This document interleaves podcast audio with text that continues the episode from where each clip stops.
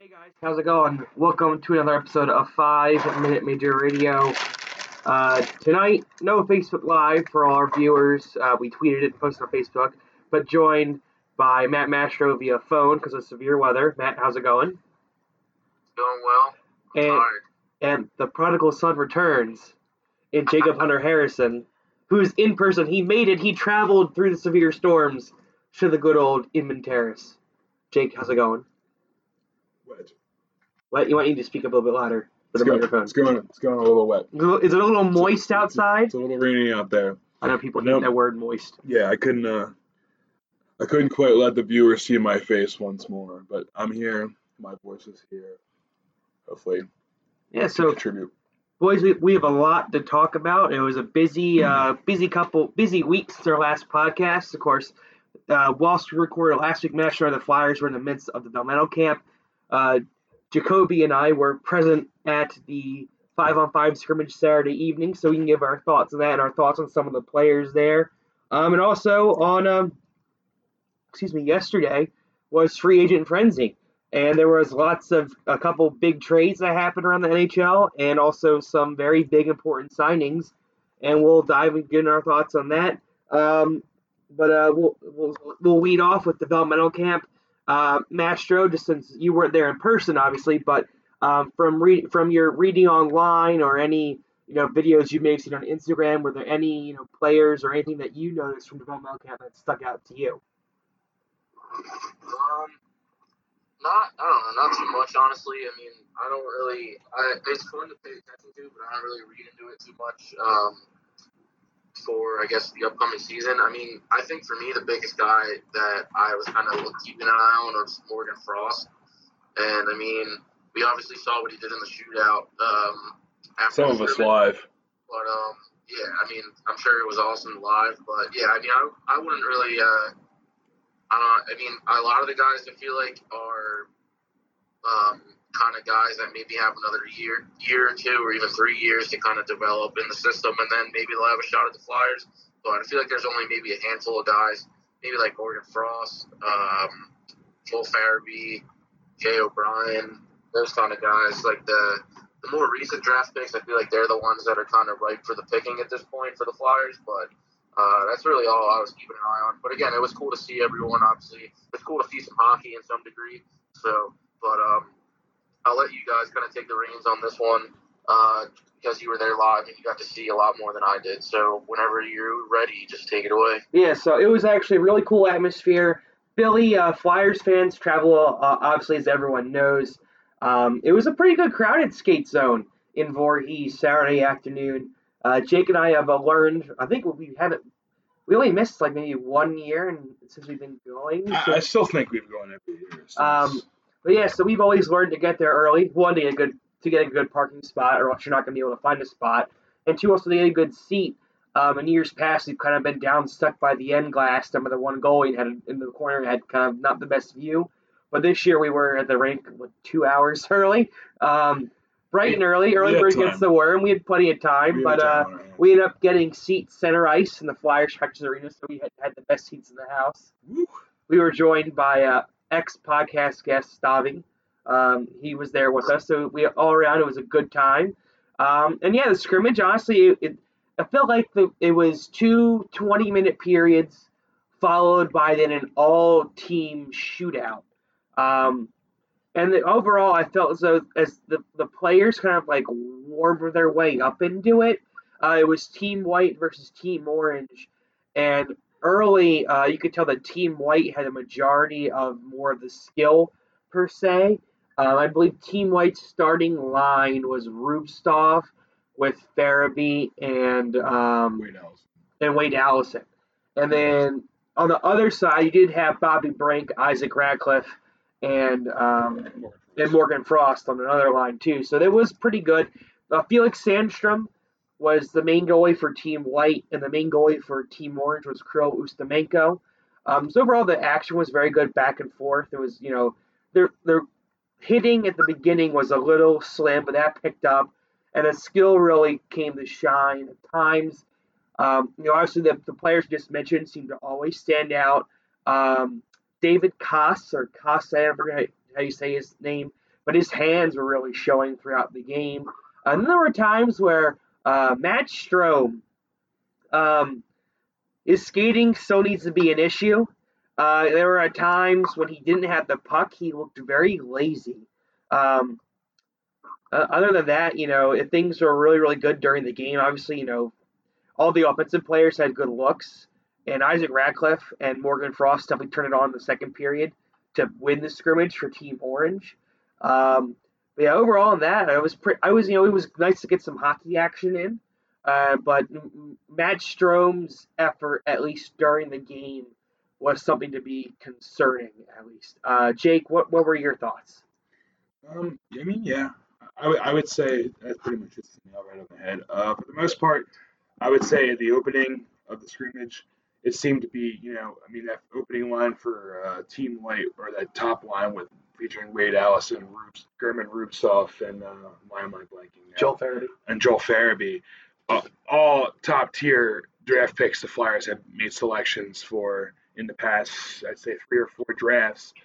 Um, so it's always great to see that kind of talent collaboratively work together in a situation like this. But you would think, you know, going forward on paper, that uh, maybe Team Team White would have some some talent to showcase with that line. But and ultimately, at, at the beginning of the uh, the scrimmage, I would say that like it was very much a Team White performance. They seemed to just be getting the chances on ice, and they took, I believe, like a, a lead early, like maybe like about like a minute or two. Yeah, the they they led they led both times until Team Orange took the lead. They they had I think they had a I think they had a three a three goal they had, lead. They had a two they had a two one lead at one point. Maybe, late later in the second half of the scrimmage, that maybe they had like a three to one lead after until Orange seemed to have a resurgence of sorts. I'm not quite sure, but ultimately, um, if I if I may, you know, to, to quote, you know, a comment made by one of our other fellow spectators and friends of ours, Paulie, our, our one of our men's league goaltenders, he said there's a lot of uh, there seems to be just like a lot of individual showcasing. A lot of the time throughout the scrimmage, you could tell that players were very much trying to showcase and like establish their individual skills. And there was like there was a lot of puck carrying, a lot of like sort of like uh, how do I say it? Very decor- decorative, not showboating, but like you know, like like the decorative play, like you know, kind of if I if that makes sense. You know, there was very like it was very flourished. There you go. Like like a lot of like what was happening on the ice. It was it was very much like oh like okay instead of simply carrying the puck over the zone, I might you know take it more to the center and I'll I'll drag the puck through my legs and kind of curl it around the defender because you know that's going to look good and if that works out, I'm going to make it to the slot maybe uncontested with one guy maybe to my left, whatever what have you. But that's just that just seemed to be the dynamic. And up until maybe like the second half of the scrimmage, I would say that Orange definitely had taken over, and they they ultimately they played the team game. And like like quote our friend Paulie again, I seem to think that that's ultimately where you know the best showcasing is completed, how you play the game as a unit per se. And I think as a, as a scout, as a talent uh, monitor or the talent scout in, in develop like sorry Developmental coach. Yeah, a developmental coach. No, and that's not. I'm, I'm looking for. What's the word I'm looking for? As a um, in, in, an, in an analysis situation like that, or in a like an evaluation setting. There it is. I couldn't. It's on the tip of my tongue. Evaluation, man. What a hard word. Yeah, it, it's it is Tuesday. it, it is Tuesday. But um, seriously, throw the book at me, boys. But um, yeah, essentially in, in a um evaluation setting like that, I do believe, like, you know, the best way you could exploit your talents is how you exploit your fellow teammates on the ice.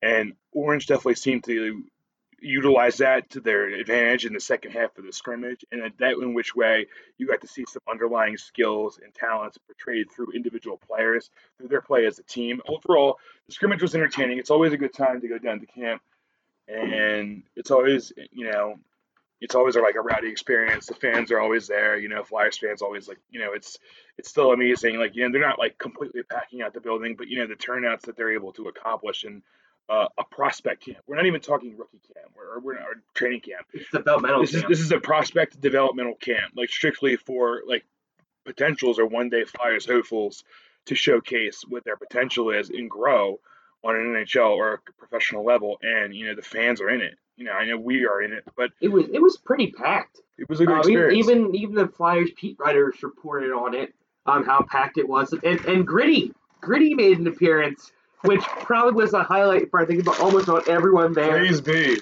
Gritty was fantastic. Mm. Um, as as always, he came in, was doing his piss poses and taking pictures Mm. with fans and like sitting on fans. He uh, came in and was definitely very gritty. Um, it was it was a nice, and you, you could tell even some of the players noticed them. It was just an overall cool. It was a cool feel that you think the Flyers would bring out their mascot at a developmental purpose. Um, then moving on after after the game, and of course it ended up with a three-two Team Orange victory over, or a three yeah three-two victory over Team White. Um, once Team Orange got the lead, uh, they held on to it and never let go. Um, and then it went to a shootout, an all-team shootout, and um, the way they did it was very confusing and was hard to watch at times because they had both teams. They had two shooters. They used the whole ice surface, and they had both teams shoot at the same time. They would run Um, two shooters at a time at opposite ends. Yeah. So you had to essentially choose which one you were going to watch. And sometimes I think wasn't it Morgan Morgan Frost and Farabee shoot at the same time, Morgan Frost and Farabee shot at the same time. which is Luckily- like who do I watch? And luckily we most of us, Luckily, I went with Morgan Frost. Uh, And- I will go with Morgan Frost. Matt, did you 10 did you see the highlight of that goal? Oh yeah, that was all over the place. Oh. It. Chiclets even picked that shit up. It was fantastic. No, I saw that. I saw I know. that. I saw the tweet on it. PG thirteen rating tonight, boys. I Um, watch the language, sir. Uh, pardon my French. Uh, but it was like at, like the whole arena was like ooh. It's all right, boys. It's after 840. Um, it, it was, you know, it was definitely very, very cool to see. Um, there were some pretty good shots made. You, this is where Morgan, or Morgan Strome, um, Matt Strome showed up, I would say, because, you know, he's got the skill. The only thing he really needs to work on is effort and his skating. And his, his shootout, he had a pretty nice shootout goal, too. It wasn't as flashy and fancy as Frost, but it was pretty nice. Um, He, exploited uh, a strength of his, right? He was able to capitalize on his skill set as a shooter. So that was definitely a, a highlight for Strome. Um, ultimately, like we had commented this, I probably on this podcast this time last year at camp, how Strome just seems to be on the on the skating end of the game and just where his development is at seems to be like lacking. I w- I don't like the word lacking, but he just seems to be a few levels of progression behind, like maybe the rest of his game. which is which is weird to me because Matt Strome has two older brothers who are in the NHL already, and I've established you have you have Ryan and Dylan. Ryan's now bumped around. I think he's finally found a home, probably with the New York Rangers. Um, and then you have Dylan, who found a home with Chicago Blackhawks after being drafted second overall by the Arizona Coyotes. Both And both of them are pretty, pretty good skaters. pretty competent. skaters So at the NHL where, like, what happened with your third child, Mister and Mrs. Strome? Did you did you just did did money get a little tight and you just didn't hire the coach that one season for Matthew? Uh, no, uh, no, no, no. But uh, it, it it definitely is a problem. It wasn't. I don't when, when the Flyers drafted Lindblom, it was a problem. But you saw improvement every year. With Well, I Matt think Strome, Lindblom I haven't seen any Lindblom is in a improvement yet with his circumstance- skating. Well, here's where I think Lindblom is a little different because I feel like a player like Oskar Lindblom is in a circumstance where like like his development just generally and like the league he's playing in and developing throughout is um I just feel like his skating just naturally would progress. Like you know, especially like not not to be stereotypical, but like especially in the European leagues, like like skate especially like skating is such a key part of the game, you know, ice hockey, just it's it's almost in the name. But you know, like ultimately like that European style of play that people like to reference. You know, it's almost you know it's He's not. playing on bigger ice, It's, so he well, has he- it's almost non-negotiable, and those are there's intangible factors that go into it, like with the dimensions of the ice and just like the dynamic of how hockey is played, like in the Swedish Elite League. You know, like skating is a very um, very much like a paramount aspect to to maybe the Swedish or the European game, or what Oskar Lindblom's going to bring to the Flyers game. And like like you said, like we've seen great improvements with that before. Like I would think maybe more. So no, I'm not. You know, pardon me, but like I I would I would say maybe in in yesteryear a, a little bit of the issue with Lindblom and skating might have come from laziness. or just not maybe not so much laziness, but just kind of like lax play. You know, like that very much like he was, you know, a younger, more immature player, just like you know the good old coast through the neutral zone. You know that that kind of thing, or maybe just generally an, an adjustment to the North American style game, whatever that is. And like understandably so, it was it's been corrected, it's been rectified. You know, I, we've seen you know, Lindblom's progression and all the way up until you know his performance with the big club, but you know Matthew Strome really like, and and I don't want to. I'm not trying to belittle the man, but he he he just seems to have this thing, or like like what comes out or is stands out or that's noticeable to me is the skating. Now I would say maybe like like it's a little bit different because I understand this is a scrimmage setting and like I didn't necessarily see him or like what he like what they were able to work on like maybe in drills throughout the week or like in like running drills or like doing like skating exercises like developmental work with like edge work and you know burst speed or whatever whatever they work on in these kinds of camps with that kind of thing. So granted, I mean he like I'm sure that there's been an improvement. Like I said, like I saw him move. Like you know, I mean he was like he was skating out there, but like you could definitely tell that like more so like he's not not that he doesn't lack confidence, but like his, his I would say he's not the most agile on on true. on his feet. Like he's not like like Matthew Strome to sh- like a shift in play on during a shift for Matthew Strome. I feel as though I like at certain ex- points and extents, I wonder if it's like that's a make or break factor for any anytime he's out there. You know what I mm-hmm. mean? Just like like suddenly like like if he if he's at like the blue line getting ready to cross the line and the puck goes out offside, you know, I mean, at that point, like you almost count him out. you know, yeah. because like like it's just he just doesn't seem to to just transition well between like the back and forth and you know nature of the game. You know, it seems it seemed like when he had the puck, his skating was okay. Yeah. But the problem that I really saw was his skating without the puck.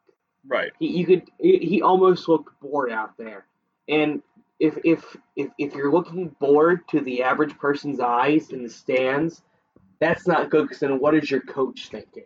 Mm. Um, yeah, anything other than that, you know, nothing would too too worrisome really popped in my head.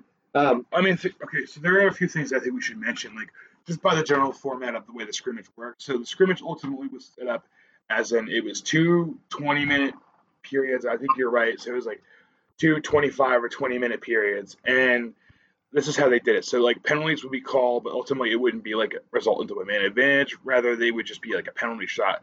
But what was interesting about that, so th- and, and I want to talk about this, is like they what they did with this is that they would have the player basically they would have the puck at center ice and they'd have the player skate up, take the puck, but they would have like maybe eight or nine guys lined up on like the blue line. The rest, the rest of the skaters, or like the rest of the skaters, like lined up on the blue line behind the player, like taking the puck at center ice on a new penalty shot. And essentially he would take the puck and once he hit the blue line cro- or crossed over into the offensive zone they would start chasing him. Like a half suicide. Yes kind of and like i guess it was interesting how they turned like all facets of the scrimmage into like i guess developmental uh, experience or and like they just a learning experience uh, it was frost who had the penalty shot or no, it was Jay O'Brien. Jay O'Brien. And Jay O'Brien missed it, and they just picked up play after he missed the shot. Like they didn't even there was no redo, no face off, no goalie freeze. Just all right, resume right. play. Right. Yeah, I uh, definitely. So I mean, I thought that that was interesting, and you know, like key enough to highlight. And along with the the way the power or the pardon me the um the shootout went, how they would like they would run two shoot two shooters at, at, same time, and like you had to sort of make a selection of who you were going to choose. Granted, like you know, luckily for I or like you know my fellow viewers there. I, I chose to watch Frost when he, it was turn his turn to shoot, but um, like it was interesting. You know, it's always like you know it's always a fun you know to watch. I guess the players like showcase their ability to like you know handle the puck and like their like their ability to get creative in situations like that. So it's fun. It's a good time. You know, and of course, like you know the, the icing on the cake, if if there could be, gritty, of course. You know, I mean, I I came for gritty, so we had no idea he was going to be there, so you played I, the cards right, my friend. I, I, I had a feeling. You had a feeling. I had a feeling. Gritty, Gritty's passionate. You know, Gritty, Gritty's, Gritty loves his team, man. I mean, but hey, you know what? Also, I mean, to take a talk about that, it's cool. You know, it's it's cool to see Gritty come out. You know, because obviously there's an aspect of there's the kids there and everything, and the families coming out. The, you know, it's it's it's a free scrimmage. You know, it's it's something. It's a good thing. You could you know, hey, let's grab lunch. You know, take the family out. Like you know, uh, maybe we can see some future Flyers out there. You know, it's a good hockey oriented activity. But at the same time, you know, it's cool. That's got to be interesting, I guess, for the players the prospects too, because like you know, the Gritty shows up, things like that. They get a little bit of uh, an inside look or like a, a piece or taste of like the culture of like the city, the fan base, you know, like like what they could be getting into per se, you know, which is, you know, definitely definitely something to uh to get used to. The fans here in Philadelphia for sure. So all around good experience, good experience. But uh, I think the conversation dictates otherwise with a pretty busy free agency. Oh yeah, opening market that was there. A good segue yeah, there, so, Jakey. Yeah, I, I'm proud of you. I've been working on it, boys. Oh Been yeah, working on it. for sure. So, Um, uh, can I can I hop in here quick? Yeah. Yeah, yeah, yeah. Please, please. all, all four. we, we, we've been taking it away here. All right. So, um, so for our listeners out there, I just want to give a little precursor. Um, obviously there were a lot of signings in uh, this free agency in the last day or two. So, um, I think for for time's sake here, we'll uh, we'll touch on as many as we can uh, in a timely fashion. But um, just to keep it keep it moving, I think maybe we'll uh, we'll kind of go round table style and each just give like a, a little bit of our two cents here on guys. Sound good to you guys? Yeah, I'll just Yep. brie- I'll briefly just name the Flyers signings real quick since we are a Flyers team podcast. Um, Yeah. all in all, over thoughts over all the Flyers signings, depth borderline players. So they're either going to be fourth liners, healthy scratched, or with the Phantoms. Um, the Flyers already did their big free agency move this offseason when they brought in Kevin Hayes and traded for him. They went out, they got the second best center on the market, the only center who was going to come to Philadelphia, and they got him signed and taken care of. Um, so to all the beat writers, Sam Turidi, I'm not talking about you at all, um, and other fans out there who saying the Flyers didn't do anything, they already did it. They did it three weeks ago. They just got ahead of the ball game, and they brought in uh, Matt Niskanen and Justin Braun, and they brought in their pieces to add on, and they still have to sign Provorov and and Konecny. And so, what what were you expecting the Flyers to do yesterday? Sometimes, sometimes So it's just it's just it just amazes me um, some of the people in this city that have media credentials and like you shouldn't even have a job. But I digress. Going forward, uh, first sign was they signed forward Andy Andy Andy Andreoff, center, two way center. Uh, they also signed Kurtis Gabriel. Uh, Flyers fans should know him as he's the devil who who boarded Nolan Patrick uh, in a game, I believe, in February or March. Um, then they signed Minnesota Wild ex defenseman, good old Nate Prosser, um, Andy Welinski, Tyler Wotherspoon, Jean-Francois Berube, who's a goalie, and then um, Chris Bigras, Kyle Criscuolo, and that was pretty much it. All those guys are depth players, and other some of them will be with the Phantoms. Uh, Berube is an AHL All Star level goalie. Um, with a lot of these additions, look for the Phantoms to be really, really strong next year. The Phantoms may be one of the best teams in the American Hockey League next year. Um, but overall, you know, it's good depth signings. Uh, you're still wondering who's going to fit that third right wing slot for the Flyers. Uh, Justin Williams is still a free agent. Chuck, maybe you can throw him two or three million dollars. I'd take it, but I understand having to see how the cap room fits out. But um, uh, Matt will go in. Um, give me your highlights of free agency. Uh, are we talking the Flyers or for the league in general? Uh, if you want to touch on the Flyers, touch on the Flyers. Overall, you can touch on the league in general. Any trades, free agent signings. Flyers at the top and work your way down. Uh, well, I mean, I, I can sum up the Flyers in a sentence or even a word would just be anticlimactic, just because, like you said before, Dave, they did everything already. So, uh, just having them come into deadline free agency uh, day on the first, uh, I wasn't really expecting anything, but uh, it would have been cool, obviously, if they could have signed a big name guy. But like you said, and I've said before, they already did that. So I kind of just sat back and relaxed and saw kind of what everyone else did. Um, I will echo something that I did hear on. Uh, I will reference Spittin' Chiclets, where I think it was Whitney said that it kind of takes the fun out of things when like everything gets broken the night before it becomes official. I'll agree with that. But um, I mean, it's, it's obviously it's obviously cool to see everything develop, but it's like you have a feeling like this this one day, these few hours that it starts, like right at noon, that like everything's just gonna kind of flood in. Yeah. But I mean, the way that the media cycle is nowadays, obviously everyone's gonna like put out the the new scoop or the hot news um, as soon as they can. So I mean, like, It's like having again, Christmas like I morning said, I wasn't really worried about anything because I, I like I had a feeling the Flyers weren't going to do anything big. But I mean, majority of the signings that did happen on, officially on uh, on the first uh, yesterday were basically already reported by the the beats and like the the analysts on uh, was it uh, Sunday night. Except for except for Panarin, we all thought he was going somewhere else Sunday night, and he went somewhere different Sun- Monday morning. Yeah, so I guess we'll start with him. Um, the, the thing I have to say about him, I mean, the, he was the, the top guy in free agency, so I mean, all eyes were on him for the most part to see where he was going to go. Um, he made it known about, I guess, uh, towards the trade deadline that he was done in Columbus uh, after this past season. Um, and even like the GM knew that, so like they basically were trying to get as much as they could out of him. Uh, they got that second round exit um, in the playoffs, which was obviously good for the franchise. But at this point, I mean, Columbus basically just lost, I think, two of their best players in Panarin and Bobrovsky. Uh, Panarin signed, And they lost Duchene. yeah, and they lost. Yeah, that's right. So they, I mean, they That was a given. they're gonna they're kind of regressing here, I think, at this point. But um, just to give the details on the Panarin signing quick, he signed with the New York Rangers, um, a seven-year deal worth eighty-one point five million dollars, Ching ching. eleven point six four million AAV. So that's per year. He's gonna be making bank in the Big Apple.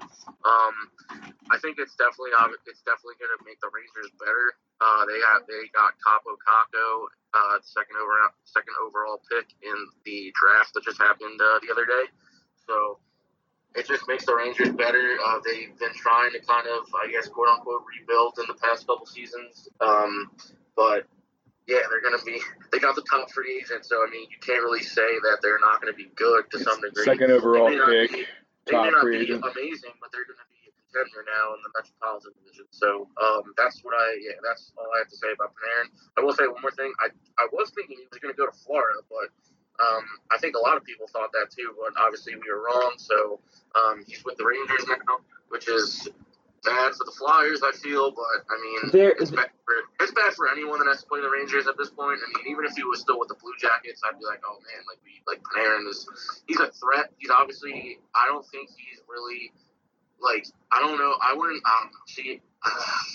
it's hard for me to call him a game changer because I feel like the Rangers as a whole still aren't too too much of like a a threat all around, but I mean, I will say they're going to be they're going to be a, a really good team now that they have Panarin, now that they have Kakko.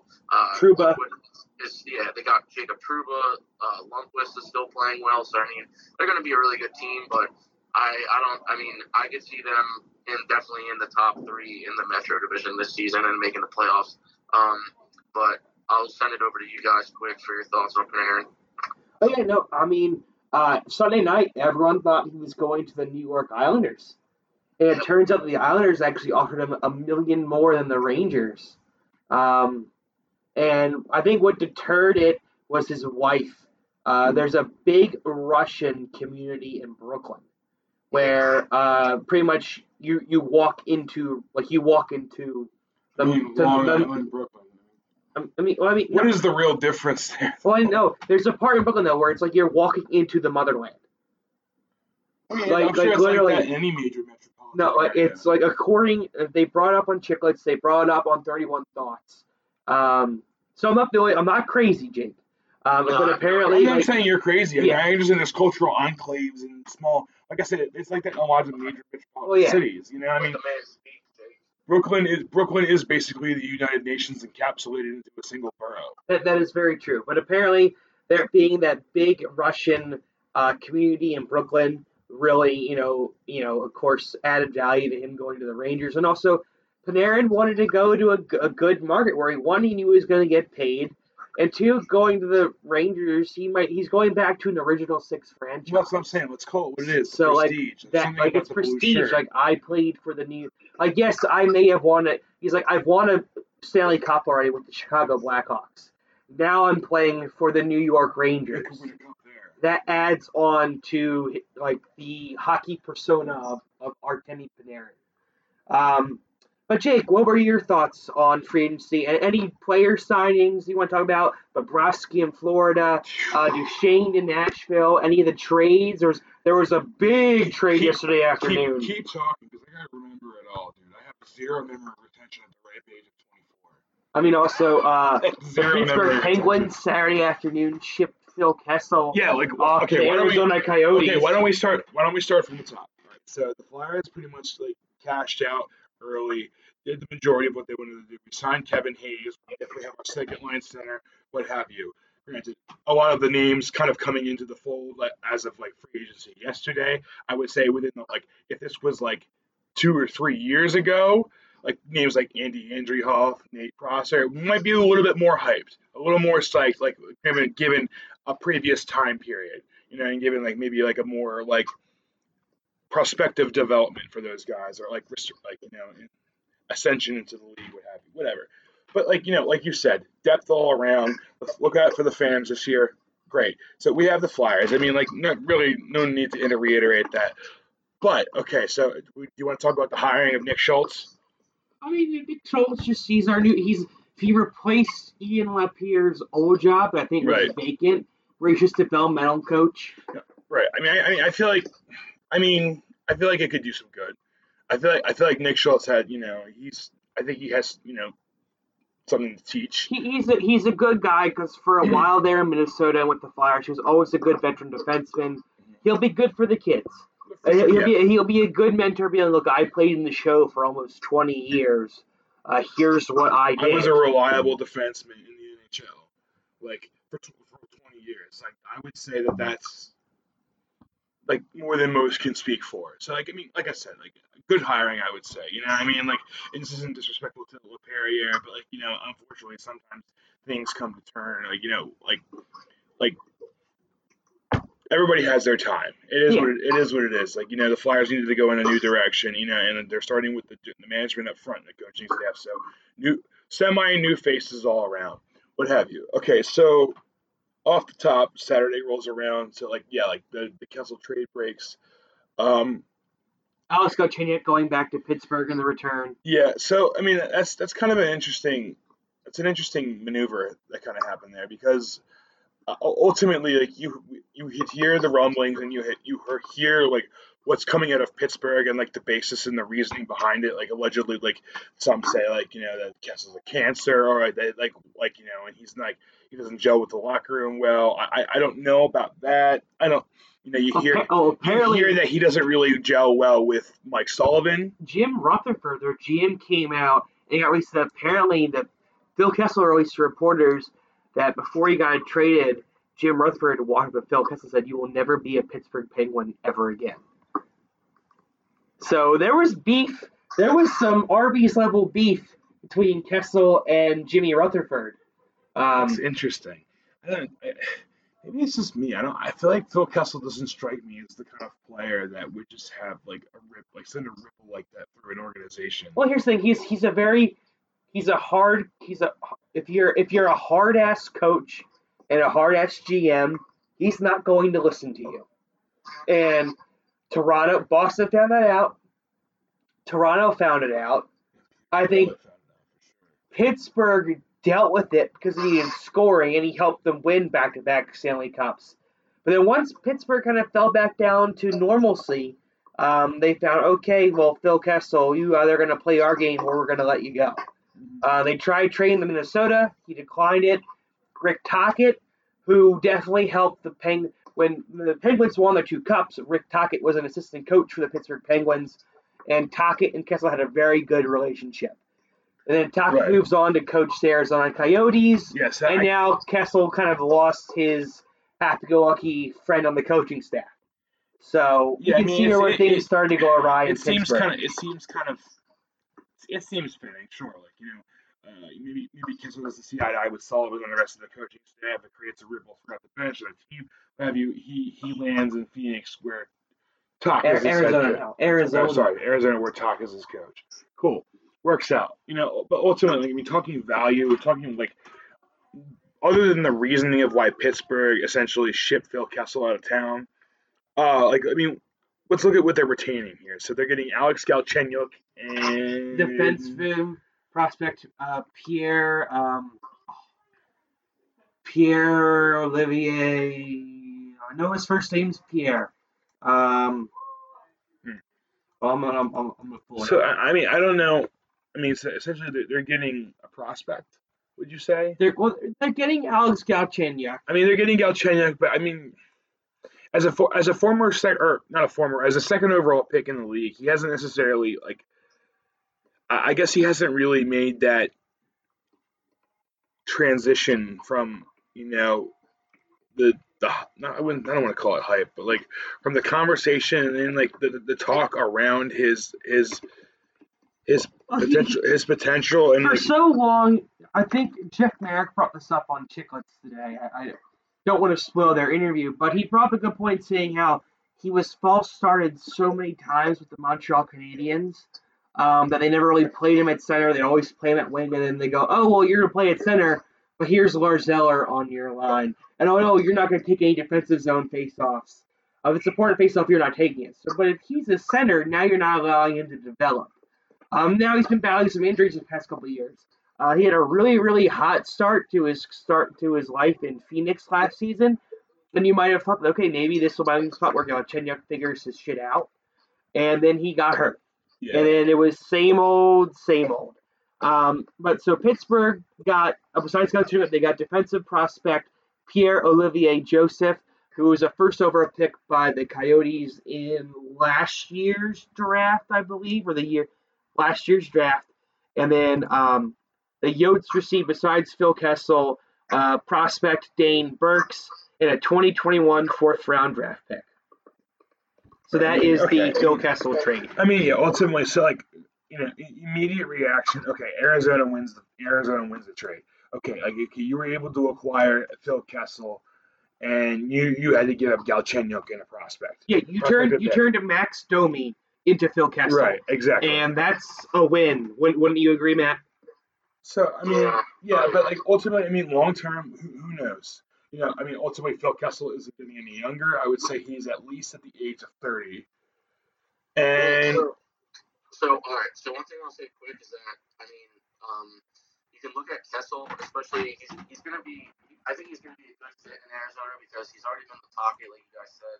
Um, and then he's also a guy who just like he's a he's a goal scorer. He scores goals. That's all he does. And that's what, yeah, that's what a team like Arizona needs. I mean, they haven't been obviously uh, the most elite team in probably ever. I would say they made the playoffs. Uh, I would say maybe once or twice in recent memory. Um, but The last time they, the last time they made it, they went all the way to the Western Conference Final. yeah, but this is this is uh, a huge step in the right direction for them getting a guy like Kessel because if they have success this season and down the road, that's going to attract more possible free agents. Uh, it's going to make it easier for their GM to make uh, some possible deals with to bring guys in. So this is a good deal. Like I said, this is a really good deal for Arizona, and I think it's going to help propel them into a bit of an upswing as an organization and as a contender. Even I wouldn't I wouldn't go as far to say they're going to be a contender for the cup, but just as a better contender in the mix of the league. Um, it gives them a competitive edge. and I think I think I mean I I think that Arizona is a good hockey market, and if they can get a good team, then that's going to be almost comparable to I would say kind of Tampa? loose, loosely kind of like um uh, I would say Vegas, where like they're not obviously they're not a new team, but it's going to be one of those things where it'll just kind of ramp up and take off, and it'll be like they'll be like they'll be loved. And I'm not saying they're not already loved because they have a, a great fan base. They've gone through a lot as an organization with uh, like management, all that stuff. So I just think that this Kessel move is going to be a catalyst that can um, take them to the next level. I agree with that. Um, another trade we can touch on, boys, real quick, is um, and we'll probably end the podcast on this stuff because we're getting close to our 40 minute runtime here. but we'll end it on this with a trade that shocked everyone. Um, I was definitely surprised by because I did not see it coming. I thought the Avalanche would have held on to this certain player for another year. Um, but the Toronto Maple Leafs and the Colorado Avalanche kind of shocked the hockey world by um, the Leafs acquired Tyson Barrie and Alex Kerfoot in a 2026 round pick from the Avalanche for Nazem Kadri, Calle Rosen in a 2020 third round pick, and the Avalanche are also retaining 50% of um, Barrie's contract for this last season. Barrie, of course, is a UFA after the upcoming season, so I doubt Toronto will have the cap space to re-sign him and retain him. Uh, but everyone thought that Barrie was going to go to Vancouver if he got moved at all, because he's from Vancouver. He's probably going to sign there next summer. Um, but you knew the Leafs were trying to trade Nazem Kadri because his time, he had his course of a 10 year career with the Leafs had kind of run out. Um, getting suspended in the playoffs again against the Boston Bruins again definitely rubbed a lot of people in the Toronto area the wrong way. Um, you know, overall, I guess coming from an Avalanche side, uh, they get a bona fide second line center in Kadri, and they're expecting Cale Makar to replace Tyson Barrie. And if you're Toronto Maple Leafs, now you have that other elite level defenseman on. You're replacing you're replacing Jake Gardiner with Tyson Barrie. And if you ask me, Jake Gardiner is a poor man's version of Tyson Barrie. Tyson Barrie is an elite. He's an elite puck moving defenseman who is, you know, he's essentially Jake Gardiner, but he doesn't have the defensive lapses in his game. And if you're the Leafs and Kyle Dubas is saying, hey, all my chips are in a hole. Once I re-sign Mitch Marner, we're going to contend. We're already contending for a cup, and this is the. And we're hoping that this is the extra piece that might put us over the brink. Boys, your thoughts on the trade? Whoever wants to take the mic first can argue over it. Fight to the death. Oh my God. Um, I mean, I think you. I can't really say much that already's been said. Um, I think that the Maple Leafs really can't get enough defense because they've had their problems in the past. Uh, they always look for that scapegoat, which has been Morgan Rielly these past few years. Or Jake Gardiner. Yeah, you got, I mean, you got to feel bad for those guys to some degree because they're in such a microscope of an environment. It really is a fishbowl. Yeah, so, but, um, yeah, I mean, it's another great move, I think. Um, Kadri will be, I mean, it'll be kind of, he'll have to, I think, adjust his game uh, playing obviously in a different team. Um, and then he's going to have different line combos that he's going to be faced off against, uh, mainly teams in the West that he may not have seen too much of before as a member of the Maple Leafs. But yeah, I mean, I feel like it's one of those things where you can you can obviously analyze it a lot, but it's you also just have to kind of sit back and wait and see how it kind of pans out in the first few games. Um, but I think it's a good. It's a. I think it was probably the I would say it was probably the, the best deal of the summer so far. Um, it was a, it was a really even trade. Yeah. I don't think there's a clear winner. I, was say, I mean, each team, each team, if if the player that they traded for um, can perform how they want them to, then I'd say it's a win-win for both organizations. Uh, that's really all I have to say about that. Honestly, I don't Jake, really have Jacob, really have much that's already been said. Any thoughts, Jacob? I mean, I, I can on paper, yeah, I, I see the. I see the, the, the almost the equality of the of the deal here on either side, but I just I think given the circumstance with Kadri and his just his his just what do you want to call it? I mean, I, I don't know. Like, I, I feel as though Nazem, attitude? Nazem Kadri is a liability. I, I mean, I, I, don't know. I don't think I'm making a stretch when I say that. I mean, like, is like, yeah, is he reliable? Yeah, of course. Like, and I, I think, I definitely think that he's like a reliable and consistent second line center. Fine, cool. I get that. Like, you know, I mean, like, you know, and coming from a market like Toronto, you know, like, like, you know, a lot of applied pressure. You know, it's a very competitive, you know, team, very competitive, you know, conference. We're talking here, you know, whatever. I mean, cool. Yeah, I mean, it's it's a good deal, I guess, for both teams. But like, I guess the concern for me, I guess, is more so like t- Toronto, like gives up a little bit of value or gives up a, a I guess, a, a legitimate amount of value in Kadri. And I mean, who else did they send over with that? It was Kadri and Calle Rosen. He's a, Calle- he's a, he's a depth I mean- defenseman. sure, yeah, Calle Rosen. Yeah, I mean, whatever. But like, so cool. But don't, for- don't forget the le- the the uh, Leafs got out of this um, Alex Kerfoot too. But that's, that's kind of what I'm saying. So you get Alex Kerfoot, right? A player that's kind of like on the up or like has like has upside, right? So you're, you're getting, I guess, for like, for all intents and purposes, not a prospect, but you're getting a, a young player with upside per se, and you're also you're you're attaining Tyson Barrie out of this. You know, in like you know, Tyson Barrie's body of work has been pre-established. I mean, think of it this way: Tyson, you give Tyson Barrie the opportunity to play in a market like Toronto with supporting with a supporting cast. I mean, like immediately, I'm saying Toronto won the trade. You know what I mean? Because like, all, given like Kadri's issues with, you know, I guess like whatever his his demeanor is, his temperameness, whatever, whatever liability he does bring to aspect he has to his game that he brings to any given situation on a nightly basis, you know, and you know, exchanging that with the caliber of play and skill level Barrie brings to any NHL forward franchise, given the Toronto Maple Leafs, who like we've all kind of agreed and concurred with the fact that they're kind of like they're right there. You know what I mean? It seems like like like you said, like they have like that window, and it, like if like if you're if you're Dubas, you're gonna kind of sit there and be like, okay, well, I have it here, it's in front of me, like you know, the time is now essentially. So like, why not go out there and like, you know, okay, if it's gonna cost me Kadri, all right, fine. I'm gonna pick up Tyson Barrie, and I'm gonna get Alex Kerfoot on the, on the same token too. Alex Kerfoot now becomes your third line center. Right. So Yeah. like, So I mean, like, like there, you- like you're just like at that point, he's. I feel like you're filling gaps. You know, if you're taking like areas where like like you, you might have strength, but essentially if you can make it like stronger, or if, if you if you can get a better mold there, whatever, fine. Why not go with that? I mean, I feel like it was you know it was a good trade. Maybe through, I would say like maybe in due time you'll you'll see it pan out to be like a more like equally rewarding situation. But like immediate, speaking like in immediate in an immediate time span, I would say that Toronto won for sure. And like Toronto's going to gain immediate value out of it. Or and least- only, only maybe for one year with or Barrie. and grant only for maybe for one year, but like ultimately, it only takes one season to win the Stanley Cup. That's very true. So I mean, That as cliche very, and corny as that sounds, True. but yeah, I mean, yeah, I'm I'm I, I'm going to say that maybe Tor- Tor- Toronto gets the win right now. Right now, Tor- Toronto, you know, that's the trade. Sure, I mean, there's there's a lot that happened.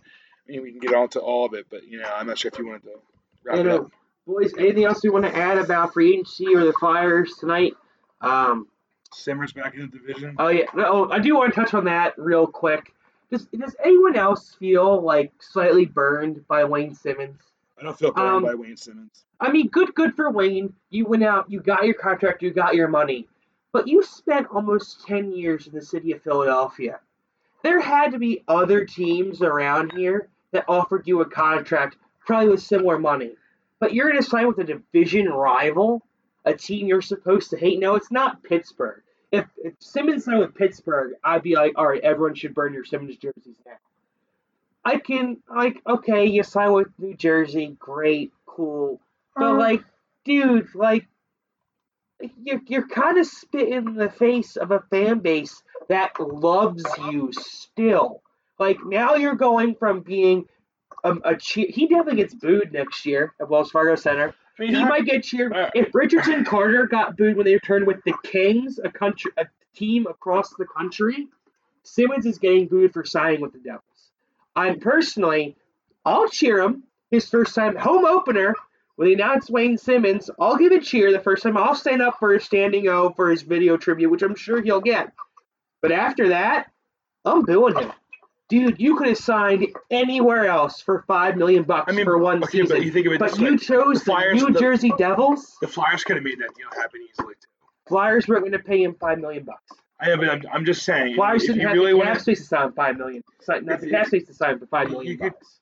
given given the Hayes situation, what have you, they, they could have worked that out in hindsight. If they if they really wanted to, if they if like if loyalty is there and if the, the ties are strong, like it could have been, you know, maybe a little bit of flexibility, like some shifting, fine. Like they could have worked it out. But ultimately, like, you know, Huggy's a businessman. I mean, like Oh yeah, and the, the Flyers weren't going to sign Simmonds. Simmonds go, Simmonds went where he. Simmonds went where he was going to receive the value he could. he But could he get. deems himself worthy. Now, good for Simmer. If he comes out and he has a 30 goal season again for the Devils and he proves everyone, hey, great, last year was a down year, good on you, Simmer. But then you're still 31 years old, and averages play out that you're going to decline. I mean, Uh, is it But, I mean, I'm, is it disappointing that he's a devil now? Yeah, of course. Is it disappointing that PK Subban's a devil now? Certainly. the Devils don't scare me at all. I am not at all frightened by the New Jersey Devils. Still, you added you added Wayne Simmonds, who based on last year is a shell of his former self. You added PK Subban, who is a shell of his former self. And besides that, besides Taylor Hall and Nico Hischier, you have an unproven Jack Hughes, and then really nothing else. I don't know if, I don't know if that Subban comment is applicable. That's based on what I've seen. I, former I, I, I, to pull to pull a Matt line, I'm a results guy. Maybe maybe a quiet year, but like I just the Devils don't scare we're, we're talking about an elite defenseman here. No, and it, it- personally, my standpoint right here. Is, this is going to be a hot take. This microphone is hot right now. elite. No, the Flyers. I think none of the teams in the Metro scare me. None of them scare me right now. No, I think the Flyers are just as good as the Penguins. Artemi Panarin's offensive threat doesn't. doesn't He's already been in the division with Columbus. We've had him in our division for a couple years. Yeah, but he's right in the backyard now. You- You still played him six times with the Columbus Blue Jackets. You're not increasing the amount of times you see Artemi Panarin. None of the teams in our division scare us. The Islanders got worse. The Pit, the Penguins got worse. The Rangers added Panarin, but other than that, stayed the same. The Devils added Simmonds and Subban. Okay, slight bump, but the rest of your team is still hot garbage. Um, the Hurricanes, yeah, they they brought in Aho, but they haven't changed. They've lost half their goalie tandem. You know, they they signed Aho got but now you're looking for another. They, and they got and they got Reimer. Reimer. They're matching the off sheet for Aho. The rest of the rest of this division does not scare me. The Flyers have are really the only team that I look at themselves on paper that actually improved their NHL on ice product dramatically. So I uh, personally, me personally, they're on par with everyone else in the division. You might be speaking a little biased right there. I will say, as a fan, as a Flyers fan, it comes across very Based biased. on the faith that I have in my team and the players they added and the players we currently have, they are just as good as any other team in the Metropolitan Division. I, I have with with a healthy Carter Hart in net for a full season, and Claude Giroux and Sean Couturier, the way they're playing along with our defense, with having Pro Rob and Ghost and the additions, everyone coming back and having a good year, they are just as good as every other team in this division. I don't know. I mean, I, I'm not saying that it makes them contenders, but I'm going to dispute the, the the idea that you have with the Rangers and the Devils. I feel like anytime you add PK Subban to anyone's roster, you're instantaneously making it better. Am I a I mean, fan? they're better, Speaking yes, biasly, but yes. he's not the same player he was a couple years ago. I don't know. But I'll, I, I'll, I'll argue about that. I digress. But I mean, digress. Artemi Panarin, oh, That was Jacob, hot- that was- Jacob, Jacob Trouba. That's not adding instantaneous. Trouba's a second pair defenseman. That's not adding depth and skill Trouba is a second pair defenseman. He's a one in the NHL. Yeah, Yeah, but the Flyers you need to. You okay, need, the you need Rangers. two good the pairings in this have league. the two Rangers good have two defensemen. They have Brady Skjei and Jacob Trouba. That's it. Their rest of their defense is trash. Hmm. Name me the other four defensemen on the Rangers squad. You can't do it unless you go on your phone. But man, I digress. That was a hot take. Maybe we should resume this next week, boys. What do you think? It'll be a good cliffhanger for our fans. I will, But, I will man, not I be took here the wrong- week, so I- you might I- have to do a bye week. I, I picked the wrong bye time promise. to add that, to pick that bone in. Uh, Gullible King. Matt, do you have any, do you have any closing thoughts at all before I kind of hijacked the show at the last minute? Uh, my closing thought is we will see what happens on the ice. Results guy. Oh yeah. But um, Jake, any other closing thoughts before you return to us in? Two weeks. going to have an overwhelming return to form, and you're all going to eat shit. All right, and if I have to eat shit, I will eat shit. But I digress. It's Um, be the Flyers' worst nightmare. As is Panarin. Uh, we will be back at some point Um, I, I'm not sure about what's going on next week for the podcast. I have to talk to the two gentlemen. I know Jacob will be on vacation, And I- and I will be house sitting. Uh, so we will, we will try and figure something out. If not, we'll be back the week prior. Uh, everyone have a safe and happy Fourth of July.